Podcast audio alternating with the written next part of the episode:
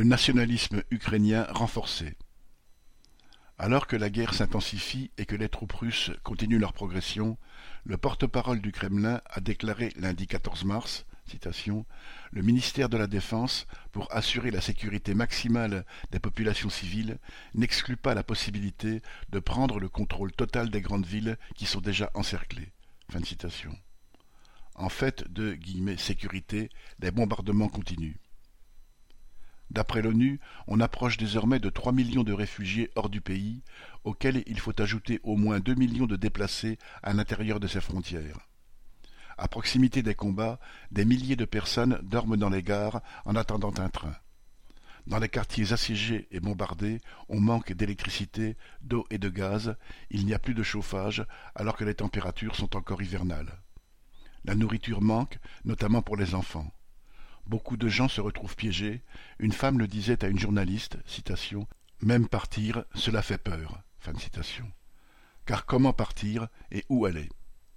Côté russe, la propagande prétend donc que la Russie n'attaque pas, mais défend les Ukrainiens contre leur propre gouvernement et les milices d'extrême droite, insistant sur le fait que la guerre dure dans le Donbass depuis huit ans. Les médias russes relaient en boucle un bombardement ukrainien sur Donetsk qui a fait plus de vingt morts en pleine rue. Ils vantent l'ouverture de couloirs humanitaires vers l'Est. Mais le problème auquel sera confrontée l'armée russe sera de plus en plus celui du contrôle des zones conquises. Le moral des soldats russes ne peut qu'être ébranlé par l'hostilité ouverte que leur manifeste une partie de la population. Près de Kiev, des panneaux s'adressent à eux en russe, car la langue des belligérants est la même de part et d'autre. Citation Soldats russes, arrête-toi. Comment pouvez-vous regarder vos enfants dans les yeux? Ne prenez pas une vie au nom de Poutine. Fin citation. En terrain conquis, l'armée russe doit s'assurer le concours des autorités ou en installer des nouvelles. Les 11 et 13 mars, elle a ainsi carrément kidnappé les maires de Melitopol et de une politicienne locale pro-russe en a pris la place à Melitopol au nom d'un prétendu comité d'élus du peuple, dénonçant les manifestations de centaines de personnes qui appelaient à libérer le maire.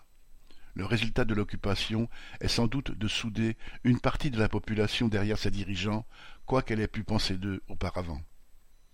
Le fait est que, avant le début de la guerre, Zelensky et son gouvernement étaient apparus impuissants contre la corruption endémique, incapables de résoudre le conflit dans le Donbass et de s'attaquer à la misère et aux inégalités criantes. Sa popularité était largement érodée. Mais, au lieu de faire tomber son gouvernement, comme l'espérait peut-être Poutine, la guerre lui a donné de nouvelles armes sur le terrain du nationalisme. Le bombardement des villes de Kharkiv, Tchernihiv, Mariupol et d'autres, celui de quartiers d'habitation notamment, a ouvert sans surprise un boulevard aux va-t-en-guerre anti-russes qui auparavant n'avaient pas réussi à entraîner massivement la population derrière eux. Kherson, l'un des ports de la mer Noire visés par l'armée russe, a été le premier à tomber. Depuis lors, des manifestations pro-ukrainiennes y ont lieu, des milliers de personnes invectivant les troupes russes sur la place centrale. Comme le dit un témoin à un journaliste, Dès que la guerre a commencé, même ceux qui ressentaient une certaine affection pour la Russie sont passés à l'agressivité pure. Côté ukrainien, seuls peuvent se réjouir ceux qui se considèrent comme en guerre permanente avec la Russie, au moins depuis 2014 et les combats contre les séparatistes du Donbass. Tel c'est fondation privée, évoquée par le journal Le Monde, animée par les nationalistes ukrainiens qui récoltent des fonds pour armer les combattants. Dans son enthousiasme, le journaliste va jusqu'à parler de fondation caritative. L'un des responsables interviewés, lui, répète à l'envi sur les réseaux sociaux que les Russes doivent souffrir et qu'il faut établir un gouvernement purement ukrainien sans aucun Russe. De la part de ces gens-là, la guerre est une opportunité, et leur langage militaire est le pendant de la propagande russe.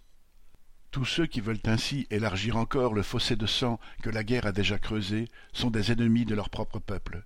Ils ne rêvent que de l'asservir eux-mêmes sur la petite portion de territoire où ils revendiquent le pouvoir les capitalistes et les dirigeants occidentaux qui, de manière intéressée, arment actuellement le camp ukrainien, jettent de l'huile sur un feu que la politique criminelle de Poutine contribue à alimenter. Pierre Merlet